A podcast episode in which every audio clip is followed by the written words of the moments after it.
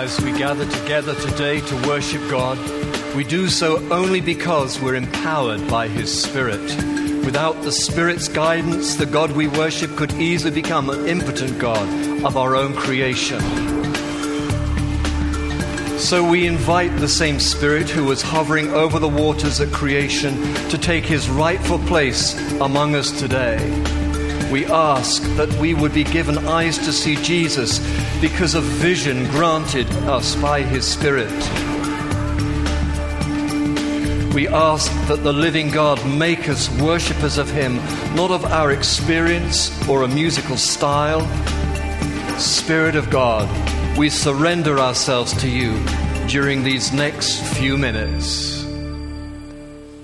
And everyone said, Amen. Amen. Please sit. Good morning. And so we launch a new series on the Holy Spirit. And uh, really, although we are setting ourselves up for initially for five weeks, this is still only an overview.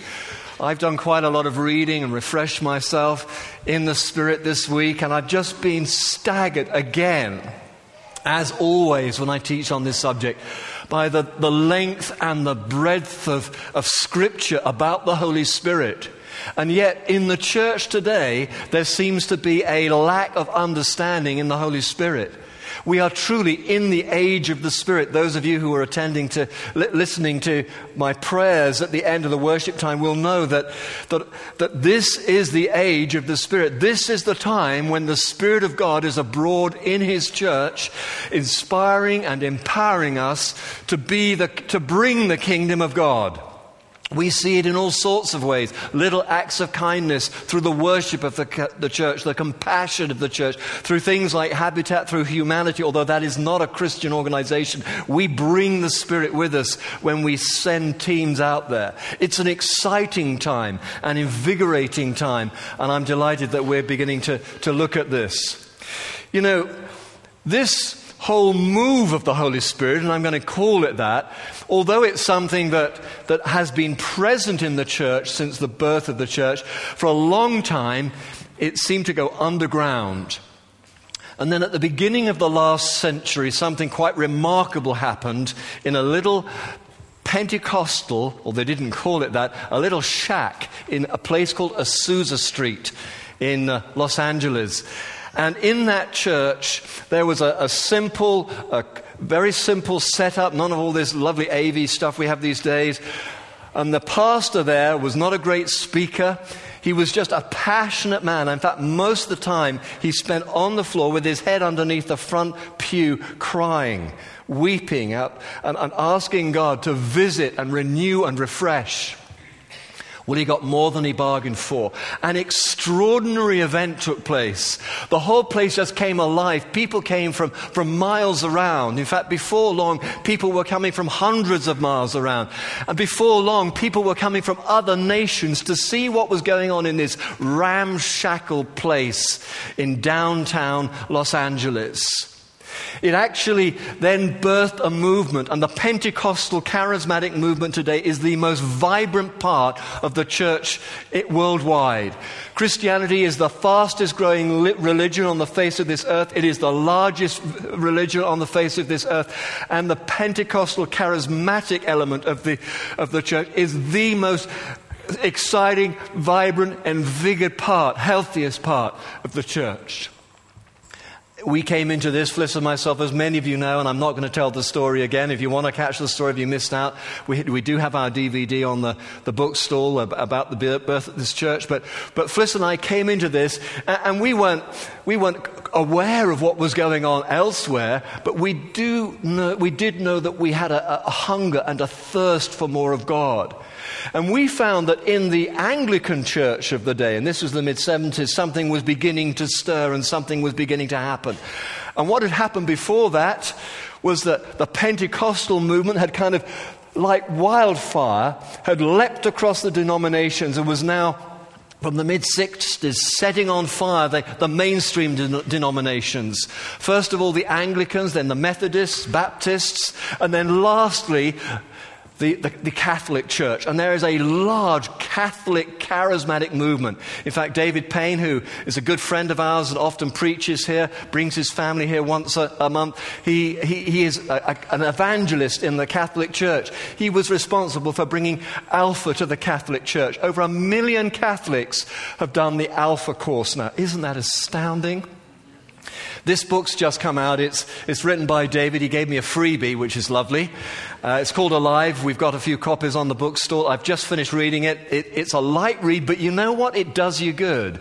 It, it's one of those books that kind of tells a story and it's all very sort of engaging. But as the book progresses, there's some really good things. Check out the chapter on death. Boy, was I challenged about that. You can get that on the bookstall. So the Holy Spirit then kind of would not be confined, would not be suppressed, would not be left out of the picture. And the beginning of the last century, as I said, burst out again and now is alive and working in and through the church.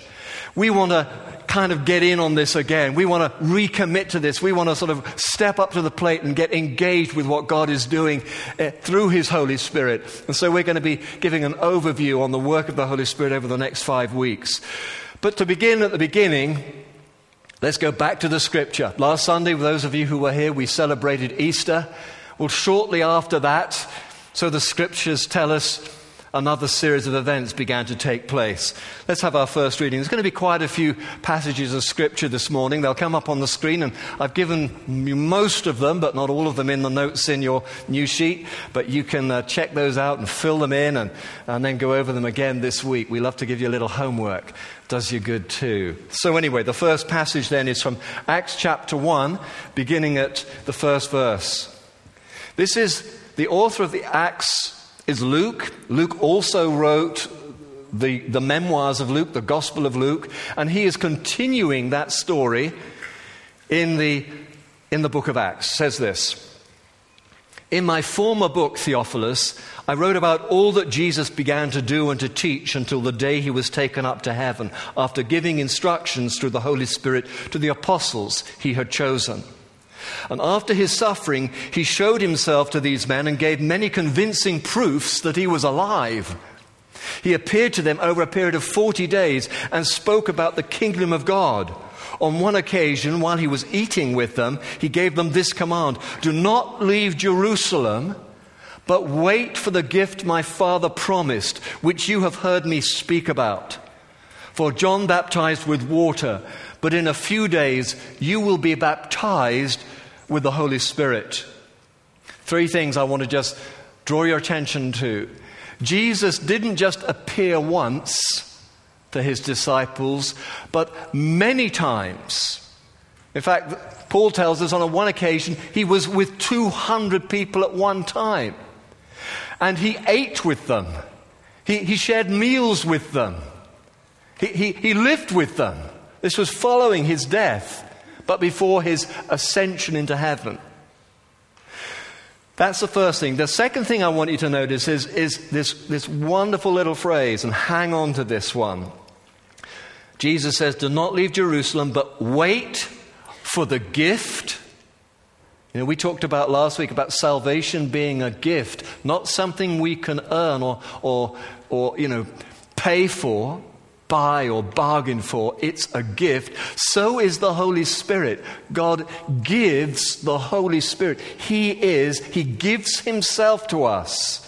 Undeserved though that may be, He gives Himself to us. And the third thing I want you to notice John baptized with water, but in a few days you will be baptized with the Holy Spirit. Now, Richard was doing a plug for our baptisms next week. Fliss and I are off to the States on Wednesday. Our daughter is in labor even as I speak. Way! She's been in labor for about, well, thank you. God bless her. She started early yesterday morning and been on and off, but it looks like things are really moving along now. So we're off to uh, California to visit our daughter this weekend, but next weekend, I honestly wish I could have been here. There's going to be some bapti- baptisms taking place. But that word bapti- baptized here, the Greek root of it is to be drenched. So when it talks of, when the Spirit, Spirit speaks of you know, being baptized, and Jesus says, be baptized with the Holy Spirit, be drenched. When was the last time you got drenched? I mean, really drenched. We don't get drenched these days, do we? We just don't do drenched. You know, we sort of you know, rush from our house to our car to, our, to the corner shop 300 yards down the road and then rush back from the corner shop to the car to the house. We don't get drenched. But as a kid, I remember, you know, I used to walk to school and many a times I would come back home from school just sopping wet, drenched. I remember a holiday in the Lake District. Yeah, yeah, some of you all know where I'm going with this. I think we developed webbed feet that holiday. We were drenched. So we're not talking of a sprinkling or a dusting or a refreshing little kind of, oh, isn't it lovely to be out here? We're talking about being saturated. We're talking to be overwhelmed. We're talking about being drenched in the Holy Spirit. Are you drenched in the Holy Spirit? Do you know, I wish I could stand before you and say, I'm drenched in the Holy Spirit. I have been drenched. But what happens when you get drenched? If you give, if give it time, you start to dry off, don't you? I need to be drenched again. Hands up here if you think you need to be drenched again in the Holy Spirit. Yeah. Well, it sounds like this series might interest you then. So Jesus says, you know, wait for the gift that you may be drenched in the Holy Spirit. Now, Jesus actually, this, wasn't a, this may have come as a surprise to the disciples, but this was not the first time that Jesus had spoken to the disciples about this. And I want us to look at the next little thing. This was some teaching that Jesus gave earlier on in John chapter 7. And uh, it says this Jesus said, On the last and greatest day of the feast, Jesus stood and said in a loud voice, If anyone is thirsty, let him come to me and drink. Whoever believes in me, as the scripture has said, streams of living water will flow from with him. Streams of living water will flow from him. By this he meant to the Holy Spirit, whom those who believed in him were later to receive. Up to that time, the Spirit had not been given since Jesus had not yet been glorified. This is speaking of this time, this season when we can be drenched in the Holy Spirit, but saying it's not happened yet because Jesus has not died, he's not been resurrected, and he's not been glorified and ascended into heaven. And as we heard in that reading after the worship, Jesus said, I've got to go because when I go, I will send him, the Holy Spirit, to, drench you. Okay? The other thing I wanted to just draw out of this, and this is a, a chance for one or two people to earn a brownie point. Interesting turn of phrase this Jesus uses. Streams of living water will flow from within him. Can anyone else tell me, to earn a brownie point, where we read of streams of living water? Shout it out. Isaiah, thank you. Yep, we do indeed. Ezekiel, yep. Anyone else? One more. Revelation, thank you. That was the one I wanted. The very end, in the last, the closing chapter of the Bible, the last chapter, we have a vision of heaven. And part of this vision of heaven, let me see if I can turn it up very quickly. Part of this vision of heaven in Revelation chapter 22 begins this Then the angel showed me the river of water of life, living water, as clear as crystal, flowing from the throne of God and from the Lamb. So, this vision of a stream of living water flowing from what? The very presence of God, His throne, from where He is, where He dwells. This, this kind of, this theme of life, water flowing from his presence is something that weaves its way rather like a meandering river through the scriptures in the Old Testament and the New. And then in this final vision of heaven itself. But here, Jesus is saying, streams of living water will flow from you, from within you. Interesting one. Hold that thought. Last little piece of scripture I want to read as part of my introduction here is from a very well known passage to, to, many Pentecostal charismatic Christians, may not be so well known to others, but uh, Joel chapter 2 in the Old Testament, that's way before Jesus was born. says this Joel chapter 2, it's, a, it's a, what we call a prophecy. It's, it's a man of God, or a woman of God, it could be, but in this case, a man of God prophesying with, with, with, a kind of sense of foreknowledge and insight of the future of what's going to happen. Joel chapter 2 that says this and afterward, I will pour out my spirit on all people. Your sons and your daughters will prophesy. Your old men will dream dreams. Your young men will see visions. Even on my servants, both men and women, I will pour out my spirit in those days. I will pour out my spirit. I will pour out my spirit. I will pour out my spirit. The imagery is interesting. Different voices, different ages, different seasons, different times, describing an event. And it all involves this kind of drenching sense, this pouring out, this, this water kind of that cannot be contained, eh, just completely sort of involving us and overwhelming us. So let's, let's just draw this conclusion at this stage that the Holy Spirit, even though the church seems to say so little about him or seems to, to know so little about him, actually the Holy Spirit has always been part of the picture. In that film clip we introduced this series, this series with, we see that in the first verse of the first chapter, in the first book of the Bible, it starts with the Holy Spirit hovering, as it says, hovering over a formless, a formless sea. And then the creation begins. He's there at the beginning, he's there at the end, he's infused into every part of the scripture as we go through. How is it that the church has missed this? How is it that the church plays this down?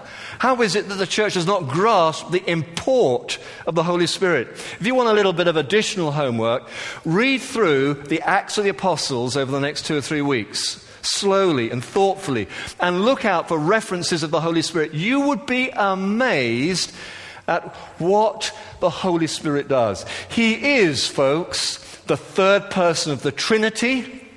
We as Christians believe in God the Father, God the Son, and God the Holy Spirit. He is an essential part of our experience and an essential part of the, of the presence, the kingdom, the story, the gospel, the toolkit, even, of what the church needs today to get done what Jesus has called us to do. The Holy Who, I've put down here. The Holy Spirit, God's presence in His church today. I, I, I, did a little word search. You know, everybody's got these little Bible search engines these days. You can get them free, download them on the internet. And I just tapped in the Holy Spirit. I was well overwhelmed. There were over 250 references to the Holy Spirit in the New Testament alone a number of them caught my eye, so I started writing them down. And then once I started, I couldn't stop, and I filled five pages of my, my, you know, my uh, legal pad of just reference, reference, reference, reference, reference, reference, reference. It was a fascinating experience. I, I reflected, I looked over it again this morning, and, and the, the nuances and the dynamics, he guides the church. He speaks, he, he, he sets vision for the church but, but also that the personality of the Holy Spirit comes through. There's an occasion in the Acts of the Apostles where, where Peter says to a couple of people who tried to rip the church off, they thought they were ripping the disciples off, but he says, How could you? How could you lie to the Holy Spirit? Such was that sense of the, the presence of God, such was that, that awareness of the work of the Holy Spirit. How could you lie to the Holy Spirit? Paul says, Do not grieve the Holy Spirit. Another says to, to, the Pharisees, You are always resisting the Holy Spirit. You know, I have to ask myself, you can do what you like with it. But I have to ask myself, have I ever lied to the Holy Spirit? Whew. Have I ever grieved the Holy Spirit? Do I, from time to time, resist the Holy Spirit? I don't know about you, but that I find a sobering thought. I've got to take that one away with me because I suspect that from time to time I do and I have. So the Holy Spirit is, is not a sort of bolt on, on extra. I remember first, uh, very early on after Fliss and myself got what they call baptized in the Holy Spirit, drenched in the Holy Spirit, I, I met uh, I, have got to be careful what I say here because I don't want to, you know, speak too uh, inappropriately. But I met one of the staff at Ripon Cathedral, and he was a younger man, and he and I kind of hit it off. And um, after the service one day, I said to him that my wife and I are going out for lunch at a pub. Do you want to come? He was a single man. And uh, he came with us to lunch, and we got off like a house on fire. And there were so many exciting things happening in our life at that time that it wasn't long before the conversation got round to what God was doing and the journey that we were on. And I, I said to him, I said, you know, have you been baptized in the Holy Spirit? Have you been drenched in the Holy Spirit? And I was astounded by the reaction. He said, Oh, no, no, no, no. No, I don't do that sort of Pentecostal thing. You know, I'm an Anglican. I was absolutely staggered. You know, sometimes we exclude ourselves in, with, with great politeness and, and dexterity from what God is about because it kind of is a bit all, you know, it, it just sets our teeth on edge a bit and, gosh, we're, we're out of control and we, we we're afraid of going crazy or something. Well, you know, in 30 odd years, I haven't seen too many people go crazy, but I've seen a lot of people filled with joy a lot of people knowing God's peace. A lot of people's lives have been turned around and transformed and changed by the work of the Holy Spirit. Have they, have they lost their, their marbles and gone berserk? No. But there's this kind of irrational fear that, you know, if the Holy Spirit comes upon us, we might be like demon possessed. Well, that's not the way it works. The significant difference between demon possession and the work of the Holy Spirit is, is exactly in the, in, in the way I described it. Demons possess. They make you do things you don't want to do. The Holy Spirit always works in community and in family and in partnership. It is possible to resist the Holy, devil, uh, uh Holy Spirit. The Holy Devil?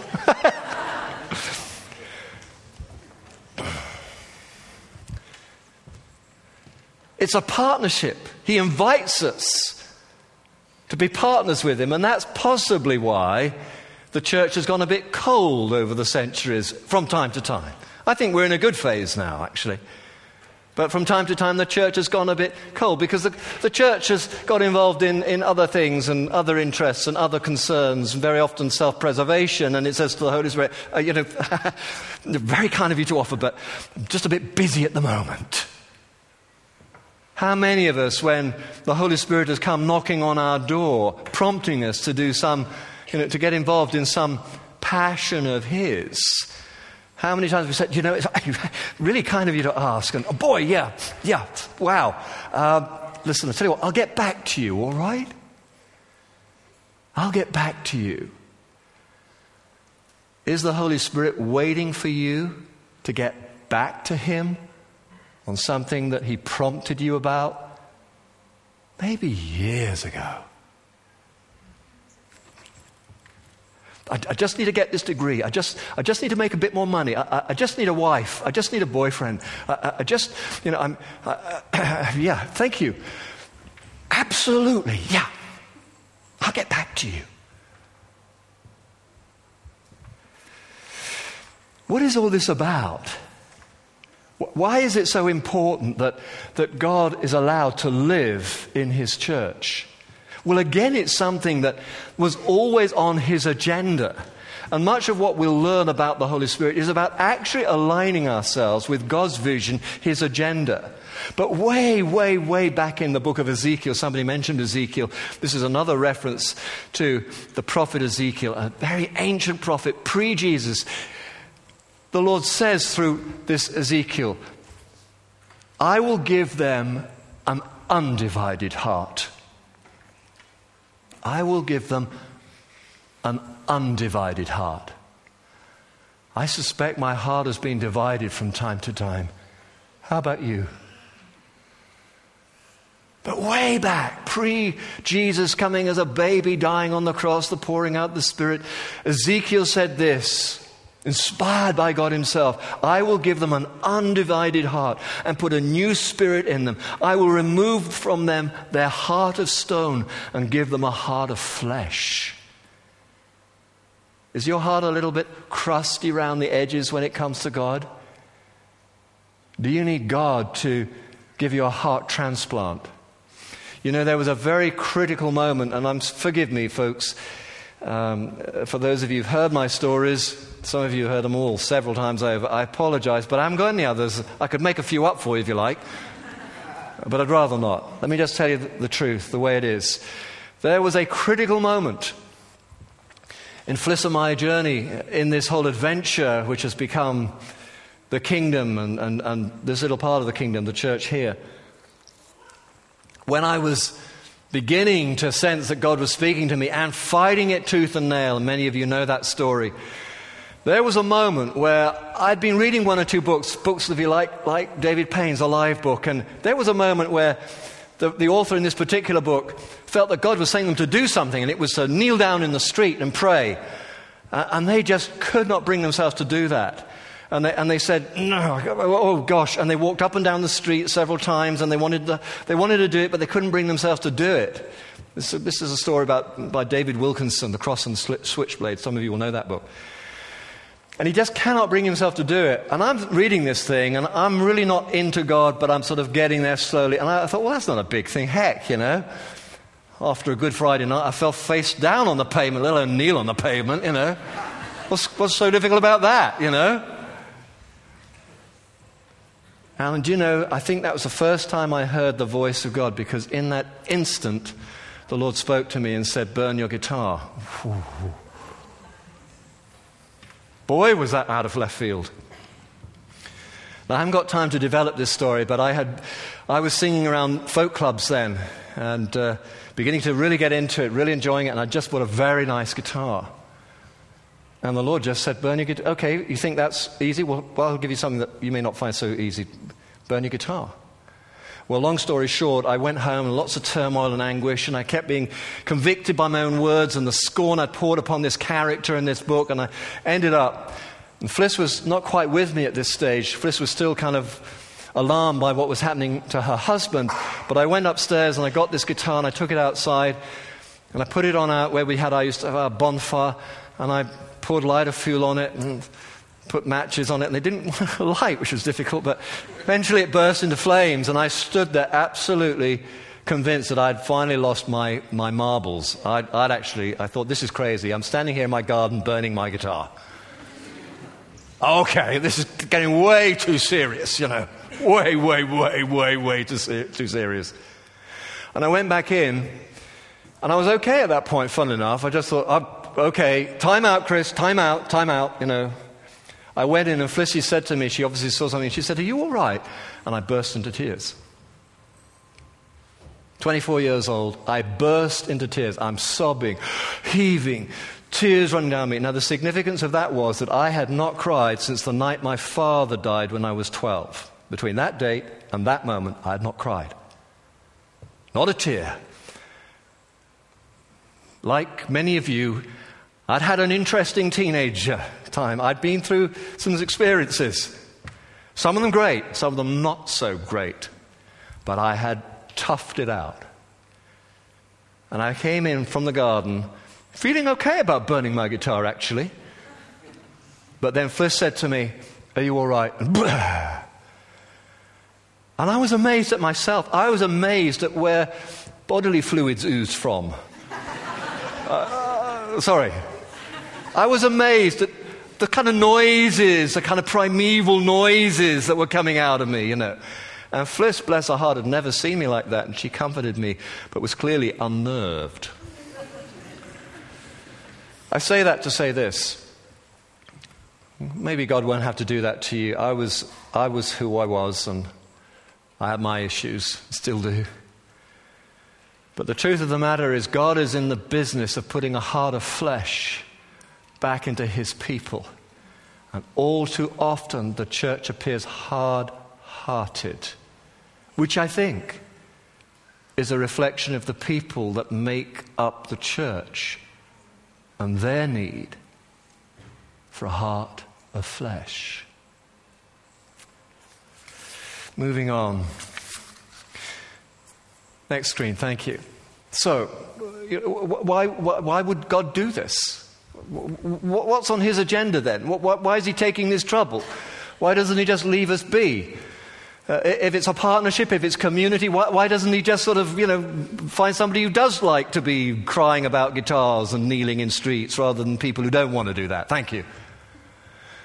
Well, part of it actually is that we need to understand something about God Himself. God is deeply committed to family. That's why Jesus encouraged us to call Him Father. And in the Trinity, in what we call the Godhead, there is community the Father, the Son, the Holy Spirit. There is a small group there in the Godhead. There is this, this wonderful, deferring, loving, giving dyma- dynamic. And you know what? It is blissful. It is everything that relationships should be. It is so special. In every single man, woman, and child, I hazard a guess, we have an echo, a yearning deep within us for that kind of community, that kind of knowing and being known unconditionally, with acceptance, without criticism, without judgment. There's something deep within us that responds to that. I'm, I'm, sure it's the case because we're, we're like lemmings when it comes to relationships, particularly before we find our life partner. We'll, you know, we, there's this desperate need to get into relationship, and we're being disappointed time and time again. But in the Godhead, the Trinity, there is no disappointment. And Father sees us and knows how we are made, this deep yearning to know and be known by another and in his extraordinary generosity, invites us into that threesome. He invites us to become part of him, connected, joined at the hip as well as the heart. Now, earlier on in this talk, I, I, I provoked you to remember the little reference in in Revelation 22, where the, the river of God flows from the throne of God, the very presence of God. And, and I wanted you to make that connection between, you know, Jesus saying, you know, when the Spirit comes upon you, rivers of living water will flow up out of you. Do you see what that suggests? Do you see where that's pointing? God within us. God makes his throne within us. You know, my dear friend David, actually, there's a, another chapter. I, I, I do recommend this book. There is another chapter in this where he preached this message, I'm sure. I'm sure he preached it, or did he nick it off me? I, I, maybe I nicked it off him, I don't know. But there's this wonderful kind of chapter where he talks about the dwelling place of God. And he takes us through the scriptures and he says how, you know, in the Old Testament, we see an occasion where God promises Moses, who is busy leading the children of Israel out of Egypt, he says, If you'll build this ark, this, this box in the way I suggest, I will come and I will live in and on that box. And then you'll know where I am and you'll be able to come to me and get counsel from me. And so this gracious, generous, deferring God confines himself to God in the box the ark. Now, the stories about that season and, and, the incredible sometimes terrifying experiences of those who messed with that box, you can read and research yourself. But that wasn't the end of it. Later on, Israel finally, again by the prompting of the Lord, built a temple. And at that point, God moved from the box and lived in, in, in the temple. And you could go to Jerusalem, and the site is there still, and you could go and visit the, the temple of Jerusalem. And, and God was known to be in the Holy of Holies that place where no one ever went into. It, it was a relatively small place, but it was the place where God dwelt. Then, beyond that, part of the Christian story, of course, celebrated at Christmas, God comes and dwells in the womb of a woman. What must that have been like? My daughter, even as I speak, is giving birth to little Reuben, God bless her. But what must it have been like for Mary to have the awesome presence and power of the living God in her womb. But God deigned, for, the, for your sake and mine, to confine himself to that. And then finally, beyond that, God comes, and this is a very clear strain of teaching. God comes to dwell within us as individuals, but more importantly, as His church. And that's where, that's where God dwells on earth in us, in the church. So this was always part of God's, God's plan. Uh, you might like to look in 1 Corinthians 6:19 where it, Paul actually says, "Don't you realize, folks, that you realize that you are the temple of the Holy Spirit?" Do you know shortly after I baptized I was baptized in the Spirit. I, I was a heavy smoker for years. My family had been heavy smokers, and it was something I did. I came across that verse, and instantly, it just hit me between the I'm what I'm the temple of the Holy Spirit. So, so, oh my gosh! And I got on my knees, and I, I stopped smoking like that. Just that realization that wherever I go, whatever I do, whatever I sit at the computer and view, whatever I involve myself in, wherever I take myself, you're taking God too. You're taking the Holy Spirit. You're dragging Him into that. So be careful where you drag yourself to. Be careful where you take Him to. Now, this is where, in the last five minutes of this talk, I'm going to do a bit of a switcheroo because there's a switcheroo in the scriptures. We've read the story of, according to Luke in the beginning of Acts, of, of that, those farewell words, and then suddenly, thank you, thank you. We'll, we'll move on to the Acts 1 6 uh, reading. Thank you. Suddenly, the disciples have a question for Jesus. He's just talked about the, you know, the, a number of things of, about the, the Spirit and the kingdom and all this. And suddenly they say this the disciples asked him, Lord, are you at this time going to restore the kingdom to Israel? Now, I've always, even before I knew about this passage, I've always kind of found it was a bit of an inappropriate statement. Do you know, uh, I, with, with four kids at home, there were a number of moments. I, I wish I could tell you a few, make you smile, but there were a number, number of moments when, when our kids kind of broke in on a conversation in an inappropriate way. I remember we were going on holiday once uh, down to Cornwall, and we were visiting some people who weren't yet Christians. And we'd been praying with them and talking to them, and they'd just relocated down to somewhere near Bristol. And we were going to stop off for a cup of tea, and we were trying to keep the whole thing alive, trying to share Jesus with them. And we had a lovely time. And then just before we were going to go, my eldest daughter said, as we were sort of standing in the hallway about to leave, and it had gone oh so well, and they'd behaved so well, suddenly my eldest daughter said to, said to the husband, she said, Don't you mind you're going to hell then? Ouch. It was kind of like inappropriate. It started another round of conversation, I have to say, but it was kind of like, oh, oh my goodness, did she really just say what I thought she said? And it's almost like this with the disciples. They suddenly say, they asked him, Lord, are you at this time going to restore the kingdom to Israel? Now, you know, on a plus side, it's good to ask questions of God. I, have you know, I started my uh, Christian walk with all sorts of misconceptions and hang ups about God and who He was and what He was about and who I was and what I was about. But I have been so touched over the years by the way He seems to invite us to ask questions of Him, to dialogue. That no question is so, so, too stupid or, or banal or ridiculous. I have learned, and it's taken me a bit of time to learn, that it's okay to ask God questions. So, 10 out of 10 guys, they ask a question. And actually, on the face of it, the question isn't a bad one. The question, of course, is Lord, are you going to, uh, at this time, you're going to restore the kingdom to Israel?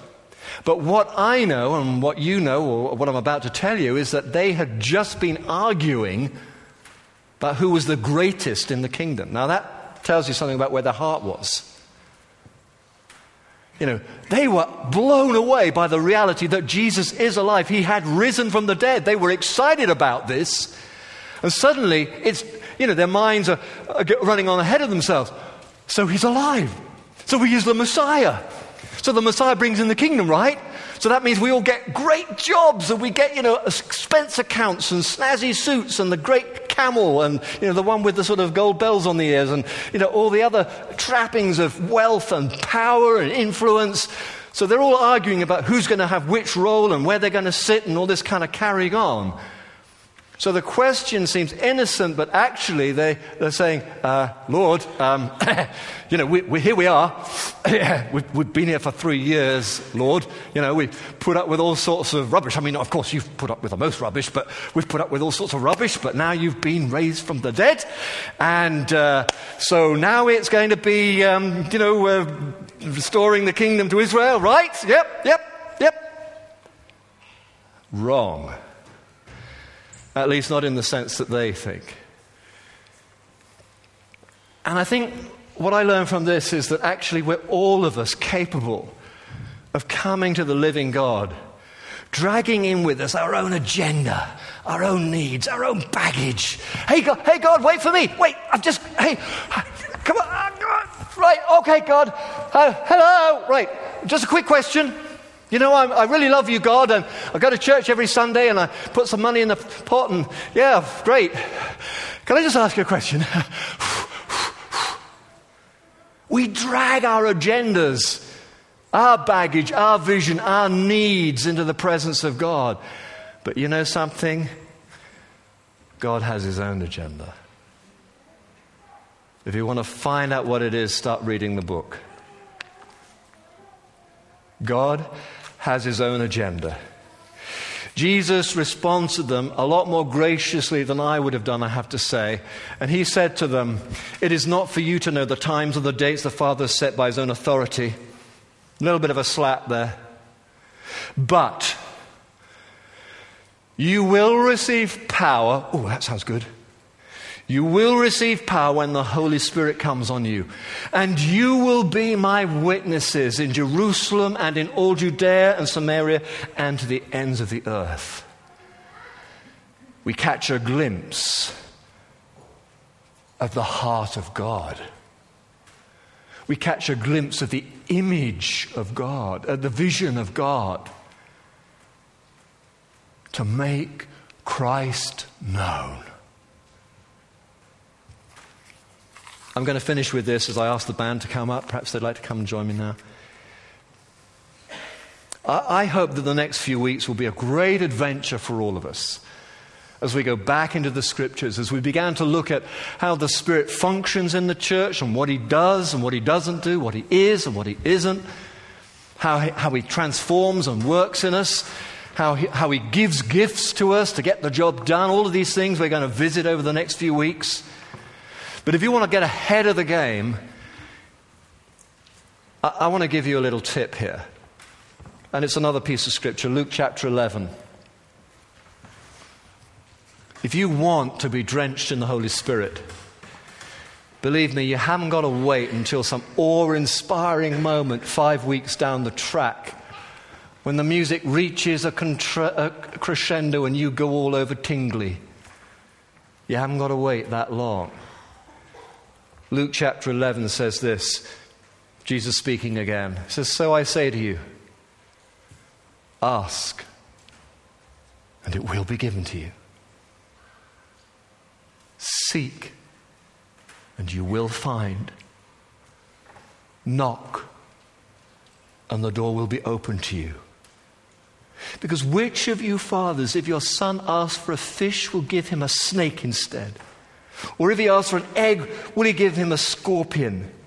If you then, though you are evil, know how to give good gifts to your children, how much more will your Father in heaven give the Holy Spirit to those who ask him? Come on, get wet. Get really wet.